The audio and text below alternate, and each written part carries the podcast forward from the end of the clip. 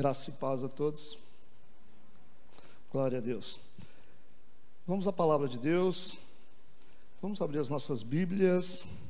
No segundo livro de Reis, no capítulo de número 22, nós vamos ler do versículo 3 até o 11, tá? De 3 a 11, segundo Reis, capítulo 22, de 3 a 11. O nosso tema de hoje é reforma espiritual. Reforma espiritual.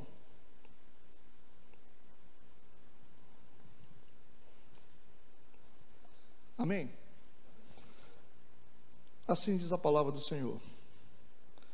Sucedeu que no ano 18 do rei Josias, o rei mandou ao escrivão Safã, filho de Azalias, filho de Mesulão, à casa do Senhor, dizendo: Sobe a Ilquias, o sumo sacerdote, para que tome o dinheiro, o que se trouxe à casa do Senhor, o qual os guardas do umbral da porta juntaram do povo, e que o dei na mão dos que têm cargo da obra, e estão encarregados da casa do Senhor, para que o dei àqueles que fazem a obra que há na casa do Senhor, repararem as fendas da casa e aos carpinteiros, aos edificadores e aos pedreiros, e para comprar madeira e pedras lavradas para repararem a casa. Porém, não se pediu conta do dinheiro que se lhes entregara nas suas mãos, porquanto procediam com fidelidade. Então disse o sumo sacerdote Ilquias ao escrivão Safã: Achei o livro da lei na casa do Senhor. E Ilquias deu o livro a Safã e ele o leu. Então o escrivão Safã veio ter com o rei e, dando-lhe conta, disse: Teus servos ajuntaram o dinheiro que se achou na casa e o entregaram na mão dos que têm cargo da obra, que estão encarregados da casa do Senhor. Também Safã, o escrivão, fez saber ao rei, dizendo: O sacerdote Uquias me deu um livro. E Safã o leu diante do rei. Sucedeu, pois, que, ouvindo o rei as palavras do livro da lei, rasgou as suas vestes. Eu queria que você fechasse seus olhos para que nós possamos fazer uma oração. Deus, nós queremos te louvar, nós queremos te bendizer. Obrigado, Senhor, pela tua presença, obrigado, Senhor, pela tua palavra. Nós pedimos que o teu Santo Espírito venha nos iluminar para que nós possamos compreender o propósito. Que o Senhor fale aos nossos corações, segundo a tua vontade. É o que nós te pedimos, em nome de Jesus. Amém e amém. Você poderia sentar.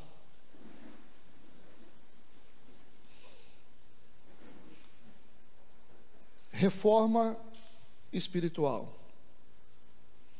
Essa é uma história de reforma, é uma história de restauração. É muito importante que prestemos atenção na palavra, porque esses textos, eles vão falar de algo muito importante, mas não é tão simples de entender. Por isso que você precisa prestar atenção. Porque essa história, como eu disse, é uma história de reforma. É uma história de reconstrução, é uma história de reedificação e de restauração. Essa história ela, ela cabe na nossa vida em todas as áreas. Quando nós falamos de reforma espiritual. Ou seja, é, uma, é, uma, é um tema que vai caber em todos os setores da nossa vida. A gente sempre precisa de reforma, sempre precisa de restauração quando algo não está certo. Quando algo não está funcionando direito, nós precisamos de uma reforma, nós precisamos de uma restauração. É exatamente isso que vai acontecer nessa história. Essa história fala sobre o período do rei Josias. Vamos entender isso. O rei Josias, ele foi o último rei piedoso de Judá. Antes dele existiram dois reis muito ruins. E a Bíblia fala que esses reis ruins, eles fizeram aquilo que era mal aos olhos do Senhor. Esses dois reis foi o rei Amon e o rei Manassés eles profanaram o templo de Deus, eles ergueram ídolos dentro do templo, eles fizeram tudo de errado, eles desobedeceram a palavra de Deus. O templo de Deus, onde o povo adorava a Deus, o templo foi profanado. Quando o rei Josias assume o poder, ele assume com oito anos de idade, e quando ele completa a idade de 26 anos de idade, depois de 18 anos, ele tem um discernimento, ele vai começar a perceber que tem algo que precisa ser restaurado, tem algo muito importante. Ele entende que ele precisa restaurar o templo do Senhor. E essa história é uma narrativa dessa restauração do templo. Ele vai reformar o templo, que significa uma reforma espiritual para o povo de Deus. Isso tem tudo a ver com a igreja de hoje. Então, quando nós olhamos essa história, é uma história de um rei que pega um templo profanado, cheio de ídolos, destruído, cheio de fendas, as paredes quebradas, um lugar totalmente abandonado. E a nação começa a se perder por causa disso. Porque o templo de Deus, aquilo que era mais importante, tinha sido violado. E essa violação, juntando o tempo desses dois reis, mais 18 anos de Josias, deu 75 anos.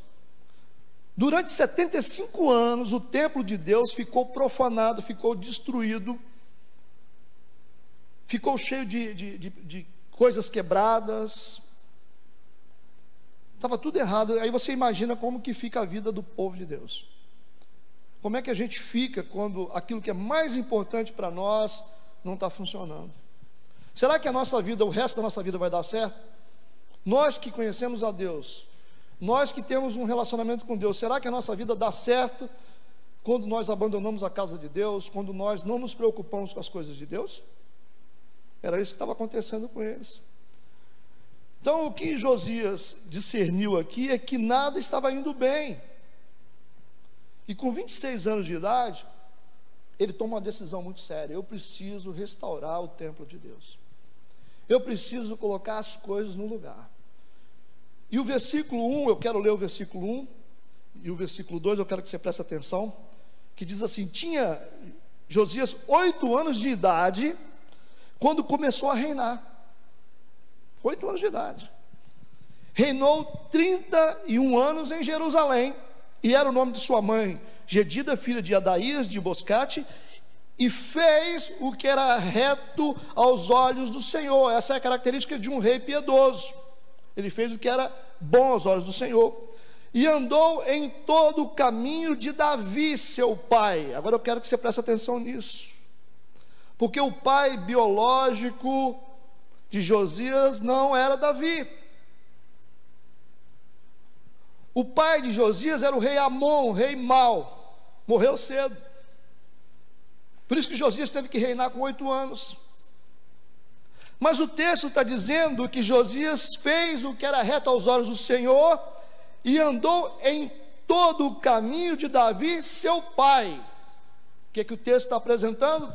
Está apresentando Davi com uma referência. Mas ah, olha onde é que está o reino de Davi. Se você for, for analisar entre Davi e Josias, passaram 15 reis. Reis maus e reis bons, a maioria maus. 15 reis reinaram antes de Josias. Então, entre Davi e Josias, 15 reis. Mas por que que Josias está fazendo o que é certo aos olhos do Senhor, segundo o caminho do seu pai Davi. Por que, que ele não fez conforme o seu pai Amon?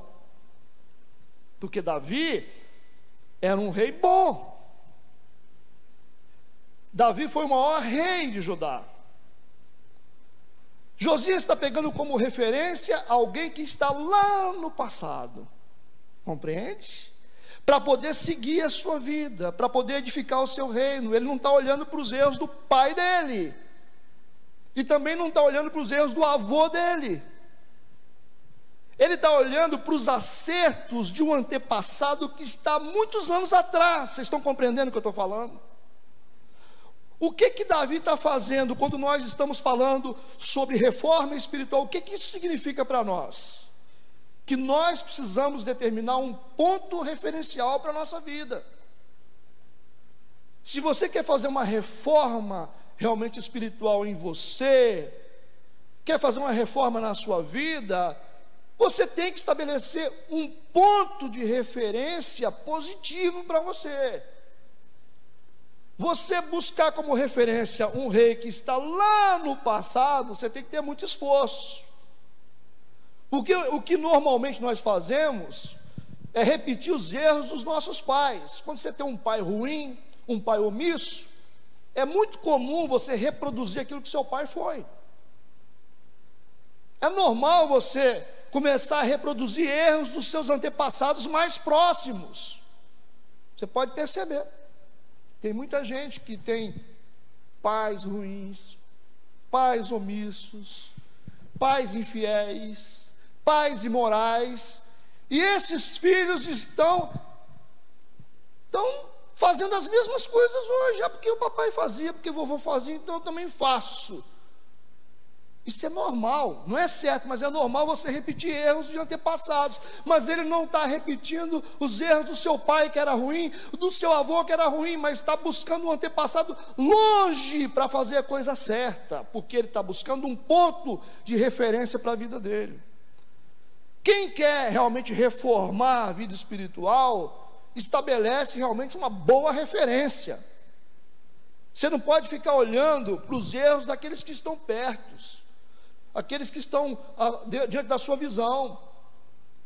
Você tem que buscar os acertos das pessoas, você tem que buscar como referência aqueles que deram certo, aqueles que se esforçaram, aqueles que temeram a Deus, mesmo se você tiver que fazer um esforço maior para isso. Mas o que acontece é que nós gostamos de repetir os erros dos nossos pais. Se nós viemos de, de, de um casamento disfuncional, é, rapidamente a gente está reproduzindo isso assim na nossa família. Se a mãe é, é, engravidou sem casar, aí daqui a pouco você está fazendo a mesma coisa. Você está engravidando sem casar igual a sua mãe. Porque esse negócio, sabe, é muito forte na vida da gente. Você tem um pai que é alcoólatra, para você tender ao alcoolismo é muito fácil. Muito fácil. Você tem um pai que bate na sua mãe, daqui a pouco você quer bater na, na sua esposa também, porque esse modelo, esse referencial ruim, ele está determinando sobre a tua vida. E aí você nunca vai ter uma vida legal. Se você realmente quer reformar, se você realmente quer restaurar, se você realmente quer ter uma vida completa, legal, diante de Deus, Estabeleça um ponto de referência bom para a sua vida. Olhe para aqueles que estão dando certo e faça como eles, assim como ele fez em relação a Davi. Quantos entendem o que eu falei? Vamos para o segundo ponto. Agora no versículo 3, eu quero ler do versículo 3 ao, ao 5, 2 Reis, capítulo 22, ainda no mesmo capítulo, presta atenção. Sucedeu que no ano 18 do rei Josias, o rei mandou ao escrivão Safão, filho de Azalias, filho de Mesulão, à casa do Senhor, dizendo: Sobe a Ilquias, o sumo sacerdote, olha a ordem que ele vai dar, para que tome o dinheiro que se trouxe à casa do Senhor, o qual os guardas do umbral da porta juntaram do povo, e que o deem na mão dos que têm cargo da obra, estão encarregados da casa do Senhor, para que o deem aqueles que fazem a obra que há na casa do Senhor para repararem, olha a missão desses caras, para repararem as fendas ou as brechas. O que, que eles vão fazer no templo? Porque o templo de Deus estava todo avariado, estava abandonado, estava profanado pelos antigos reis. Josias está dando ordem que esse templo seja reparado e os reparos vão começar pelas fendas, pelas brechas. Com quantos anos que esse cara decidiu fazer isso? Com quantos anos Josias entendeu que a casa de Deus era uma prioridade? 26 anos de idade. Tinha passado 18 anos do reinado dele. Ele não tinha maturidade, mas quando ele chega numa idade de maturidade, ele, ele decide: ó, isso é certo. O que, que a gente aprende com isso? A gente aprende que valorizar as coisas de Deus, valorizar o templo de Deus, a casa de Deus, é uma coisa que só cabe numa mente madura. Por isso que ele discerniu isso com 26 anos de idade, porque esse é o tipo de discernimento que não cabe na cabeça de meninos. Só gente madura consegue entender o valor das coisas de Deus, o valor da casa de Deus, o valor de Deus. Meninos não conseguem discernir. Meninos espirituais não têm esse discernimento porque são meninos. Algumas pessoas só vão entender isso quando crescerem espiritualmente. É essa figura de linguagem que está aqui, para a gente poder entender. Você entende o que eu estou falando? Amém? O que, é que ele está fazendo aqui? Está estabelecendo a reforma da casa de Deus, está definindo essa reforma, essa restauração espiritual como uma prioridade. Ele entendeu: se a gente não restaurar a casa de Deus, a gente não consegue fazer mais nada. Se a gente não consertar o lugar do nosso culto, se a gente não consertar o templo de Deus, não adianta ter reino. É isso que ele está discernindo, estabelecendo isso como prioridade. Nós precisamos definir, estabelecer prioridades na nossa vida. O que que é importante? Se eu quero passar por uma reforma espiritual em todos os níveis, isso serve para a igreja, serve para a família, serve para tudo na nossa vida. Eu preciso definir as minhas prioridades. Qual é o lugar que Deus ocupa na minha vida? Quem é que tem a primazia na minha vida? O que, é que eu tenho que arrumar primeiro? O que está acontecendo aqui? Ele está dizendo o seguinte: vamos consertar a casa de Deus, vamos arrumar a casa de Deus, vamos fechar as brechas da casa de Deus, Vamos restaurar aquilo que foi violado na casa de Deus. Vamos arrancar o que não presta na casa de Deus. Vamos voltar ao nosso culto na casa de Deus. É isso que ele está falando. Está definindo, estabelecendo isso como prioridade. E é isso que nós temos que fazer, definir isso como prioridade na nossa vida. Se a gente não definir essa questão de Deus na nossa vida como prioridade, nada vai dar certo. Toda pessoa que coloca Deus por último, a vida não funciona. Depois que você quebra a cara, você vai tentar consertar tudo. Você tem que entender: Deus vem em primeiro lugar, as coisas de Deus vêm em primeiro lugar. A minha espiritualidade é a coisa mais importante que tem em mim. Sem espiritualidade eu não consigo consertar nada, eu não trabalho direito, eu não ganho dinheiro direito, eu não crio filho direito, você não consegue ficar casado. Nós estamos vivendo num tempo onde, mais do que nunca, nós precisamos de mais espiritualidade. Como é que você fica casado hoje se você não for um pouco espiritual? Qual homem que fica casado se não for espiritual? Qual mulher que fica casada? Quem é que aguenta casamento hoje? Se você não tiver Deus na sua vida. Quem aguenta crise em casamento? Quem aguenta crise com filho? Quem aguenta crise financeira? Se você não tiver Deus na sua vida, você não aguenta nada. As pessoas não aguentam nada por isso, porque as pessoas estão vazias de Deus. Com Deus a gente aguenta as coisas, a gente suporta as coisas, a gente vence as coisas, a gente luta. Mas é, nós estamos vivendo num tempo onde as pessoas não estão suportando mais nada. Nem conselho as pessoas não aceitam mais. Acontece uma crise na família, eu vou largar tudo. Acontece uma crise na empresa, eu vou fechar. Acontece uma crise lá, lá com o filho, é, já não conversa mais com o filho. Porque nós estamos vazios de Deus. A gente não resolve mais nada. Temos que colocar Deus como prioridade para que a gente possa arrumar as outras coisas. Amém? Agora, observa no versículo 4 e 5, ainda no capítulo 22. Preste atenção. Sobe a Ilquias, o sumo sacerdote, para que tome o dinheiro que se trouxe à casa do Senhor, o qual os guardas do umbral da porta juntaram do povo, e que o deem na mão dos que têm cargo da obra, e estão encarregados da casa do Senhor, para que o deem aqueles que fazem a obra que há na casa do Senhor, para repararem as brechas, as fendas da casa do Senhor. Eu voltei no texto, porque eu quero falar de algo que é muito importante. Nós temos que fechar as brechas. Nós temos que fechar as fendas da casa de Deus. E é isso que ele vai fazer. A primeira coisa que ele vai fazer na casa de Deus é fechar as brechas. E quantas brechas há na igreja hoje? Como que nós convivemos com brechas abertas? Porque nós, nós estamos fazendo algo que agrade as pessoas. Enquanto a gente está tentando agradar pessoas, nós estamos abrindo fendas na igreja. Nós estamos abrindo brecha naquilo que é sagrado. Presta atenção nisso. Ele está dando ordem ao sumo sacerdote para reformar a casa do Senhor e reparar as brechas, as fendas que foram abertas pelos reis do passado. Olha que coisa doida. Foram os reis do passado que abriram essas brechas, e essas brechas estão comprometendo agora o reino dele. Como é importante entender isso, que as brechas do passado, elas vão sabotar o presente. Hoje muitas pessoas estão tendo a vida sabotada. Você vai fazer um negócio, nada dá certo. Você tenta empreender alguma coisa, não funciona. Se você começar a fazer uma análise na sua vida, você vai começar a entender que existem brechas que foram abertas no passado, que estão sabotando o seu presente. Compreende o que eu estou falando? É isso que o texto está dizendo. Estão sabotando o presente e o futuro talvez nem existirá. Nem existirá.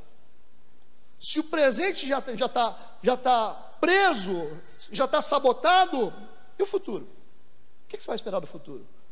Não vai acontecer nada de bom. Então, existem coisas do passado. Esses reis abriram brechas no templo no passado. E agora o, reino de Josias está sendo ameaçado. Compreende? Ele precisa fechar as brechas que foram abertas no passado. Então nós precisamos entender essas coisas. Porque tem coisas que nós começamos a fazer no passado que a gente está repetindo agora. Por que, que a gente repete? As mesmas coisas que nós fizemos no passado. Fizemos coisas erradas no passado. Estamos fazendo novamente porque tem brecha aberta. Existem fendas abertas. Se essas brechas não forem fechadas, nós vamos cometer os mesmos erros. E nós vamos sofrer as mesmas consequências. As mesmas consequências. Porque quando fala de brecha, quando fala de, de uma abertura, de uma fenda, porque algo pode passar. Se você tem um muro que te protege, te protege de algo. Se você tem uma brecha, você tem uma, uma fenda aberta, significa que você está com a sua proteção comprometida. Por isso que algumas coisas passam. E de repente você fala, poxa, minha vida está bagunçada. Por que, que isso aconteceu com os meus filhos? Por que, que aconteceu isso com a minha família? Por que, que isso está acontecendo com o meu casamento? A gente não percebe que há infiltrações na nossa vida. E nós não entendemos que essas infiltrações aconteceram por causa das brechas que fizeram no passado, ou que nós fizemos no passado. Essas brechas precisam ser fechadas. Amém? Vamos para o versículo 8. Vamos para o versículo 8. Então, disse o sumo sacerdote e o quis ao escrivão. Eles começaram a fechar as brechas. Começaram a reparar a casa de Deus. Então, o sumo sacerdote o quis, ele disse ao escrivão Safã, presta atenção, achei o livro da lei. Como? Achou como? Estava perdido? Gente, a Bíblia estava perdida naquele templo. A Bíblia estava perdida na igreja. Ele disse, ele gritou: Achei o livro da lei. Estava perdido. Na casa do Senhor. E o Quias deu o livro a Safã e ele o leu. Leu o livro, leu a Bíblia, que estava perdida. Eu quero que você observe que depois que os construtores começaram a reparar as brechas da casa de Deus, eles encontraram o livro da lei. O que, é que significa isso? Significa que a palavra de Deus estava perdida na igreja. A palavra de Deus estava perdida há muitos anos naquele templo, porque o templo foi profanado. Porque você só profana um templo quando a palavra de Deus se perde. Você consegue violar um templo quando a palavra de Deus se perde. No meio daqueles escombros, eles acharam a Bíblia, eles acharam a palavra de Deus, gritaram: Achamos o livro da lei. O que, que o texto está ensinando para a gente? Se nós queremos viver uma reforma espiritual, nós temos que redescobrir a Bíblia na igreja. Nós temos que redescobrir a Bíblia na igreja. Olha que essa mensagem é muito importante para a gente prestar atenção nisso como igreja. Por que, que Deus está falando isso hoje? Porque a palavra de Deus está perdida na maioria das igrejas. Ela está perdida. Por ela estar perdida, os templos estão sendo violados, estão sendo profanados, estão cheios de brechas porque a palavra de Deus estava perdida. Nós precisamos redescobrir a Bíblia na igreja. Pastor, o senhor está falando de quê? A gente vai fazer como isso? Nós temos que reparar aquilo que foi violado. Nós temos que fechar aquilo que foi aberto. Aí nós vamos descobrir novamente a palavra de Deus na igreja. A palavra estava perdida. Isso significa que a igreja não tinha iluminação. Porque quando a palavra de Deus está perdida na igreja, você não tem iluminação, as pessoas andam no escuro. Compreende o que eu estou falando? Você imagina um templo sem a palavra? Você imagina um templo sem Bíblia? Nós vemos isso hoje. As pessoas elas não são zelosas mais pela palavra de Deus. Elas não colocam a palavra de Deus como a coisa mais importante na igreja, por isso que ela se perde. O que Deus está falando para nós hoje, está falando para nós que estamos aqui, falando para todas as pessoas que estão assistindo, é que a palavra de Deus precisa ser redescoberta nas igrejas, porque ela está perdida. Nós achamos tudo na igreja. Tudo que você quiser achar, você vai achar na igreja, porque nós, como líderes, a gente sempre dá um jeito de você achar alguma coisa. Você quer buscar uma benção, a gente dá um jeito de se achar. Você quer buscar uma palavra de conforto, a gente dá um jeito para você achar. Se você quiser que alguém passe a mão na sua cabeça, sempre tem um líder que vai passar a mão na sua cabeça. Alguém que faz um cafunézinho em você para poder fazer com que seus pecados fiquem mais fortalecidos. Você vai ter alguém que vai fazer isso por você. Se você quiser paparicação, você também vai achar na igreja. Você vai achar. Se você quiser apadrinhamento, você vai achar na igreja. Você vai achar. Se você quer achar mentira, você também acha. Porque tem gente que gosta de mentira. Mas a Bíblia, ela não é tão fácil de achar. A palavra de Deus estava perdida. Cara, no meio daquela bagunça toda, os caras foram reparar o tempo, de repente o cara gritou: Gente, aqui achei um livro aqui. O que, que você achou? Eu achei o livro da lei. É, o livro da lei, é, achei.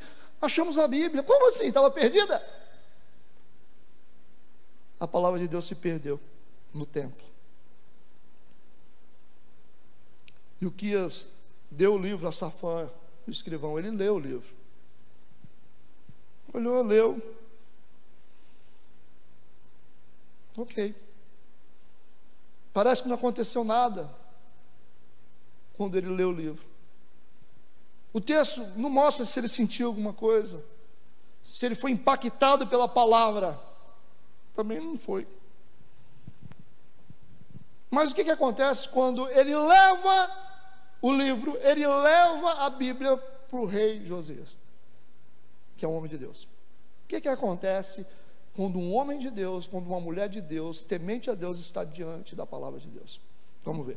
Versículo 10 diz assim: Também Safão, o escrivão, fez saber ao rei, dizendo: O sacerdote Uquis me deu um livro. Ele achou um livro. E Safão leu diante do rei. Está lendo pela segunda vez. Quando ele recebeu de Uquias, ele leu, agora está lendo de novo para o rei. Versículo 11: Sucedeu, pois, que ouvindo o rei as palavras do livro da lei, rasgou as suas vestes, ficou impactado com a palavra. Olha que sensibilidade a palavra de Deus, olha o que é um homem de Deus diante da palavra. Ele, essa demonstração de rasgar as vestes, é uma figura de arrependimento, quebrantamento, significa isso. É isso que está no texto. Ele rasga suas vestes assim, ele começa a pensar: meu Deus, o que está escrito é isso? A gente não está fazendo nada. É por isso que está acontecendo tanto problema com a gente. Olha que descoberta espiritual. Quando o cara lê o livro, o cara lê o livro uma vez não sentiu nada. O cara leu o livro a segunda vez não sentiu nada. Agora, quando o rei ouviu, ele foi tão quebrantado. O rei, ele rasgou as vestes.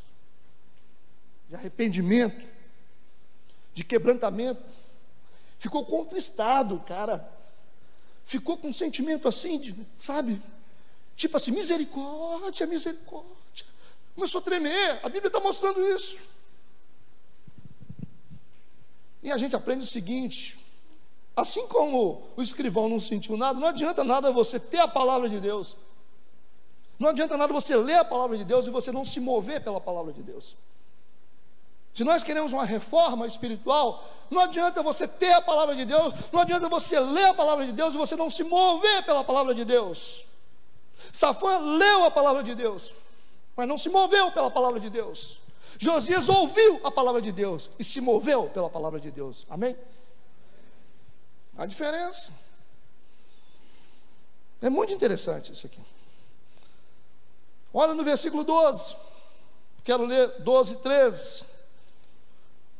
E o rei mandou Ilquias, o sacerdote, Aicão, filho de Safã, Aquibó, filho de Micaías, a Safão, escrivão, e a Asaías, o servo do rei, dizendo: Ide e consultai o Senhor por mim, pelo povo e por todo Judá acerca das palavras desse livro que se achou, porque grande é o furor do Senhor que se acendeu contra nós, porquanto os nossos pais não deram ouvidos às palavras deste livro para fazerem conforme tudo quanto acerca de nós está escrito. O que, que ele está dizendo aqui? Ele vai enviar uma delegação de cinco pessoas para consultar uma profetisa chamada Uda. O que, que ele quer saber? Ele quer saber se aquilo que ele leu na Bíblia, aquilo que ele leu na lei, é realmente o que Deus estava falando. O que, que ele vai fazer? Ele manda procurar uma profeta de verdade e diz: pergunta para ela, se aquilo que eu li, aquilo que eu senti, é o que Deus falou. E aí a gente vai fazer uma análise aqui sobre os verdadeiros profetas. A gente vai saber se nós queremos uma reforma espiritual, que tipo de alinhamento profético a gente tem que ter na igreja? Vamos lá. Versículo 15. Versículo 15. E ela lhes disse: o que, que a profetisa vai falar? Assim diz o Senhor Deus de Israel. Ela não tinha nem lido, hein? Só mandou perguntar para ela. Assim diz o Senhor Deus de Israel: Dizei ao homem que vos enviou a mim. Assim diz o Senhor: Eis que trarei mal sobre este lugar e sobre os seus moradores, a saber, todas as palavras do livro que leu o rei de Judá. O que, que aconteceu? A palavra que saiu da boca daquela profeta foi exatamente a palavra que foi lida pelo rei Josias. Isso significa que profeta de verdade só fala aquilo que está escrito. Profeta de verdade, se nós queremos uma reforma espiritual, temos que ter um alinhamento profético legítimo nas igrejas. Profeta de verdade, ele só fala o que está escrito. Não vem com essa de profeta falar coisa que não está na Bíblia. Não vem com essa de eis que te digo, se não tem base bíblica para isso. Não, mas Deus me mostrou. Deus te mostrou o quê? Nós temos que entender, igreja, nós vivemos no tempo de iluminação. Iluminação. Essa é a obra do Espírito Santo para a nossa vida. O Espírito Santo ilumina as Escrituras para que nós possamos entender o que Deus está falando através dela. Não existe nada novo, o livro é selado, não tem nenhum profeta que pode acrescentar nada. Não me venha com conversa, porque Deus disse isso para você e eu vou conferir na minha Bíblia e Deus não fala assim. Deus não se expressa assim. Deus não trata assim. Um profeta só pode falar o que está na Bíblia. O plano de voo espiritual para um profeta é a palavra de Deus. É assim que nós testamos os profetas. É assim que nós sabemos se o profeta está falando da parte de Deus ou não. Porque tem gente que fala coisa que Deus. Como assim? Você tem certeza? Ah, mas Deus falou. Será que Deus falou? A Bíblia não, não fala isso. A Bíblia não trabalha assim. Os princípios de Deus não são assim. Profeta é validado pelas Escrituras. O rei Josias disse: procura uma profetisa, procura a Uda, e pergunta para ela se aquilo que eu li e aquilo que eu senti realmente é da parte de Deus. Quando eles chegam até ela, ela disse: Fala para aquele que enviou vocês, que aquilo que ele leu, aquilo que ele sentiu, foi exatamente aquilo que Deus disse, conforme tudo que está escrito. Compreendeu? A igreja precisa amadurecer. Nós nunca vamos conseguir passar por uma reforma espiritual de verdade se a gente não amadurecer para essas coisas. A gente ouve tudo, cara, a gente acredita em tudo. Tem um monte de gente falando, falando, falando, e todo mundo está acreditando em tudo. Mas não é assim que funcionam as coisas. Por mais legal que seja, por mais emocionante que seja, não é assim que funcionam as coisas. Ninguém pode falar nada além das Escrituras. O que um profeta vai falar é uma profecia iluminada pelo Espírito Santo a respeito de coisas que estão escritas. Amém? Nós estamos falando de reforma espiritual. Agora eu quero ler o capítulo 23, versículo 3, por favor. Depois que a, Bíblia foi redescoberta na igreja. Depois que a palavra de Deus foi achada na igreja, que estava perdida. O rei se pôs em pé, junto a uma coluna. E ele fez aliança perante o Senhor, para seguir o Senhor e guardar os seus mandamentos os seus testemunhos e os seus estatutos com todo o coração e com toda a alma, confirmando as palavras dessa aliança que estavam escritas naquele livro. E todo o povo apoiou essa aliança. Olha que legal. A aliança tinha como base aquilo que estava escrito na Bíblia.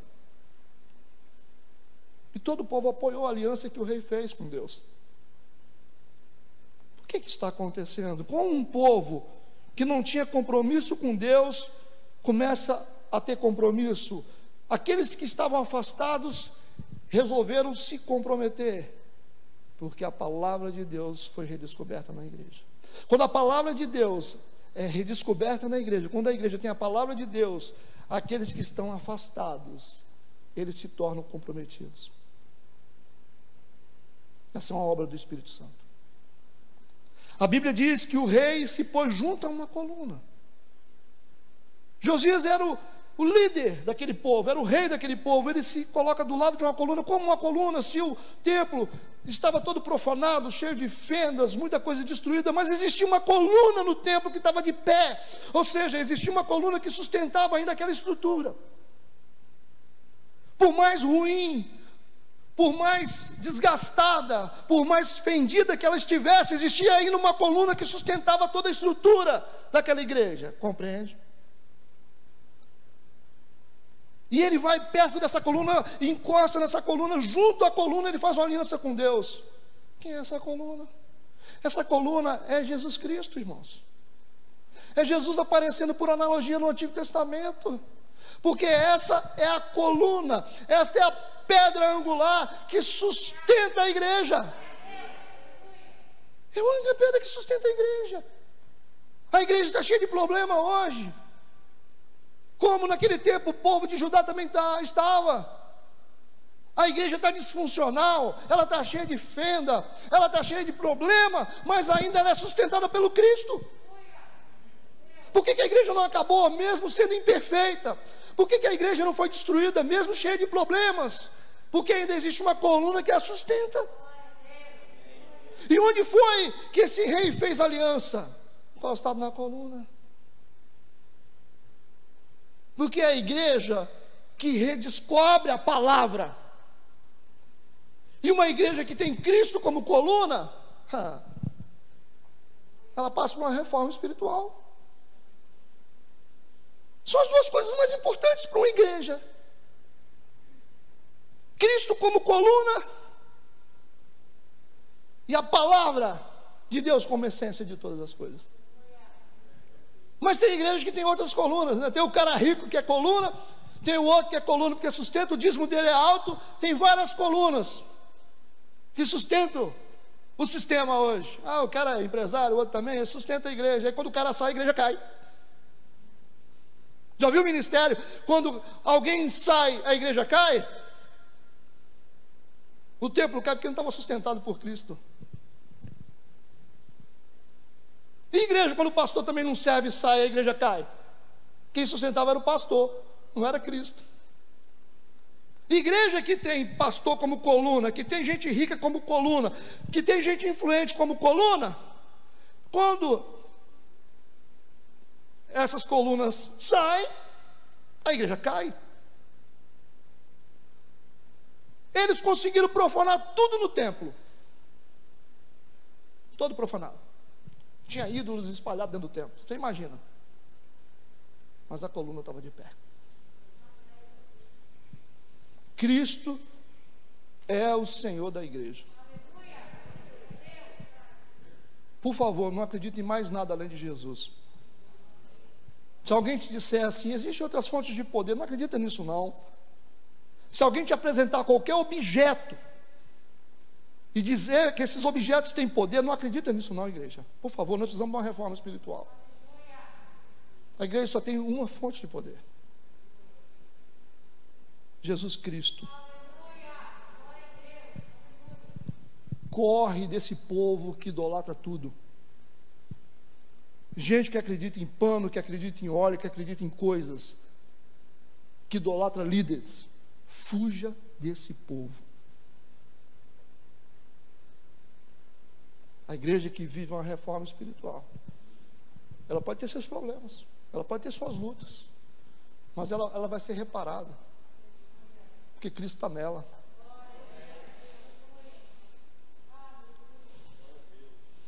Olha o que vai acontecer ainda no capítulo 23, versículo de 4 a 6. Continua comigo, que eu estou quase encerrando.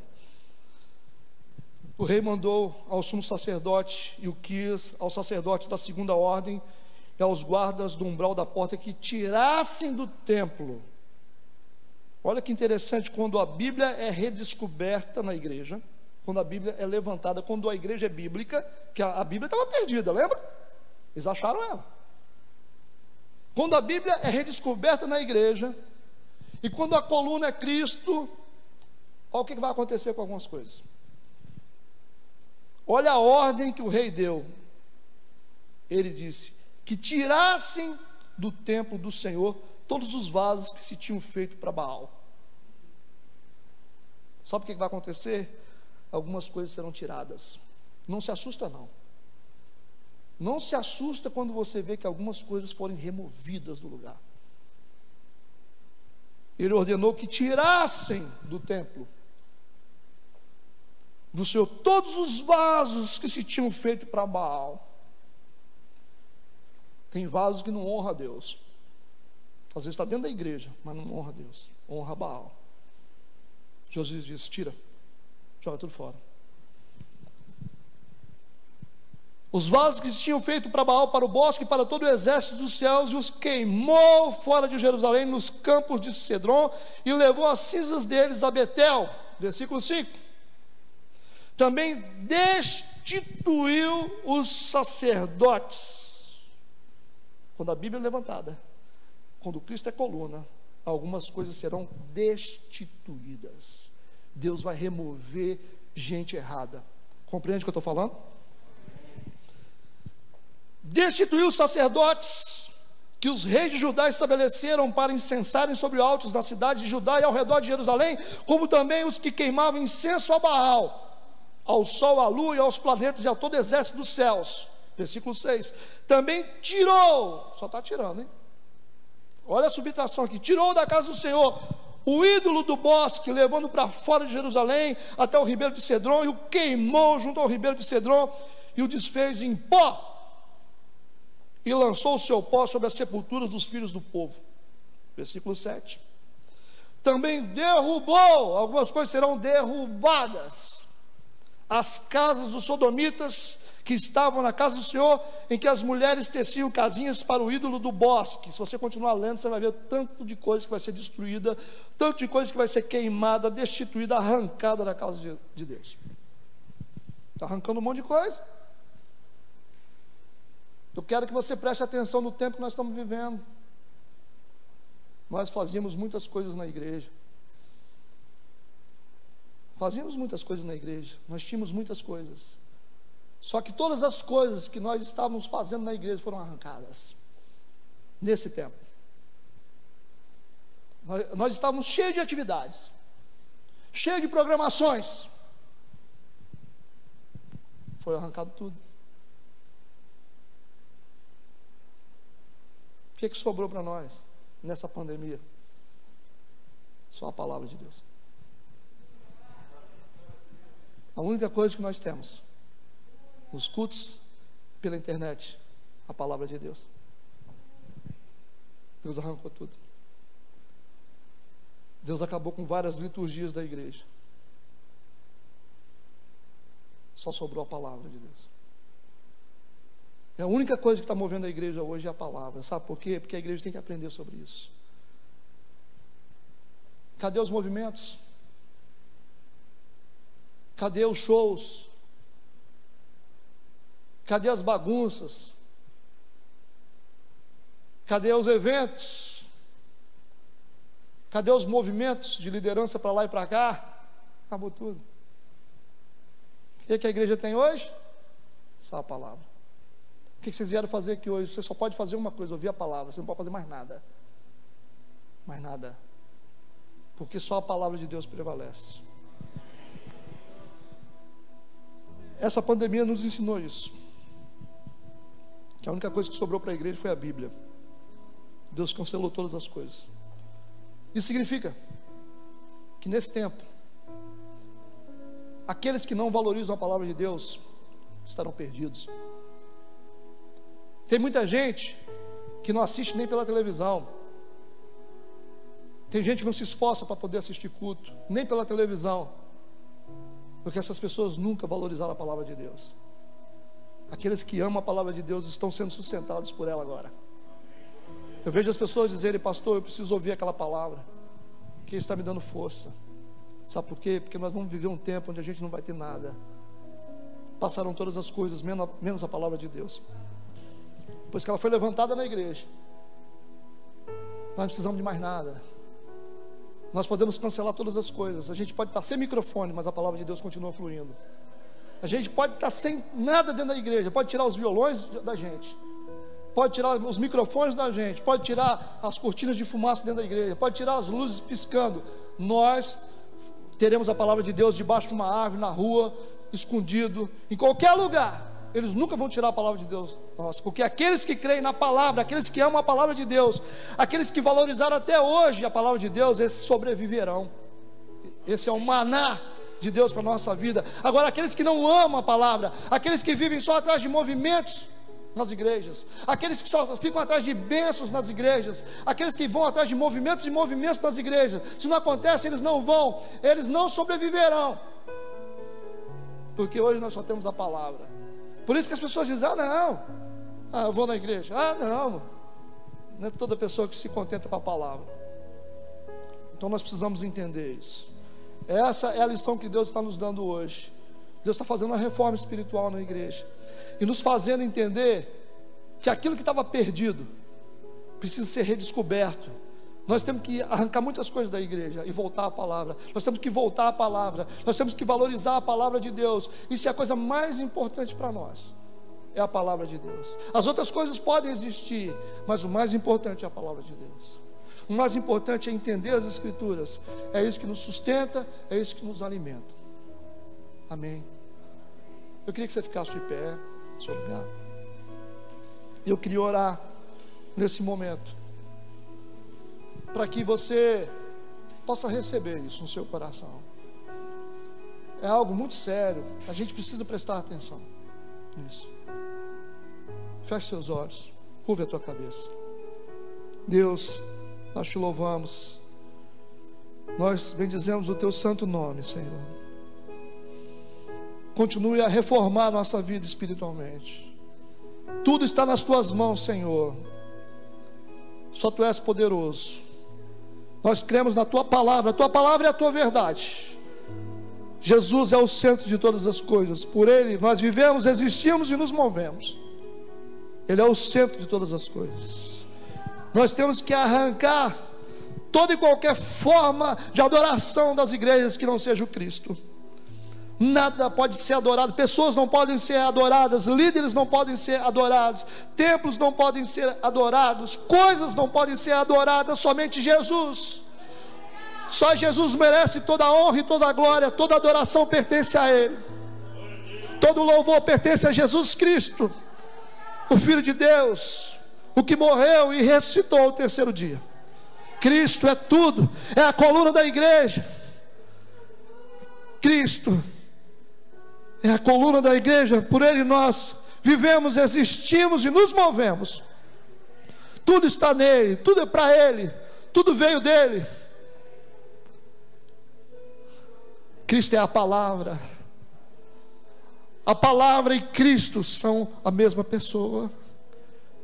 No princípio era o Verbo, o Verbo estava com Deus, o Verbo era Deus. O Verbo se fez carne e habitou no meio de nós a palavra se fez Cristo, se fez carne. Cristo é a própria palavra.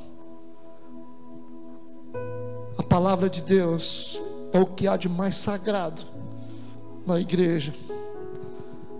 Nós temos desprezado o ensino, nós temos desprezado o aprendizado. Nós somos um povo que esquecemos a palavra, a palavra foi perdida. Por isso que as paredes de alguns templos estão fendidas. Porque onde tem a palavra de Deus, as brechas são fechadas.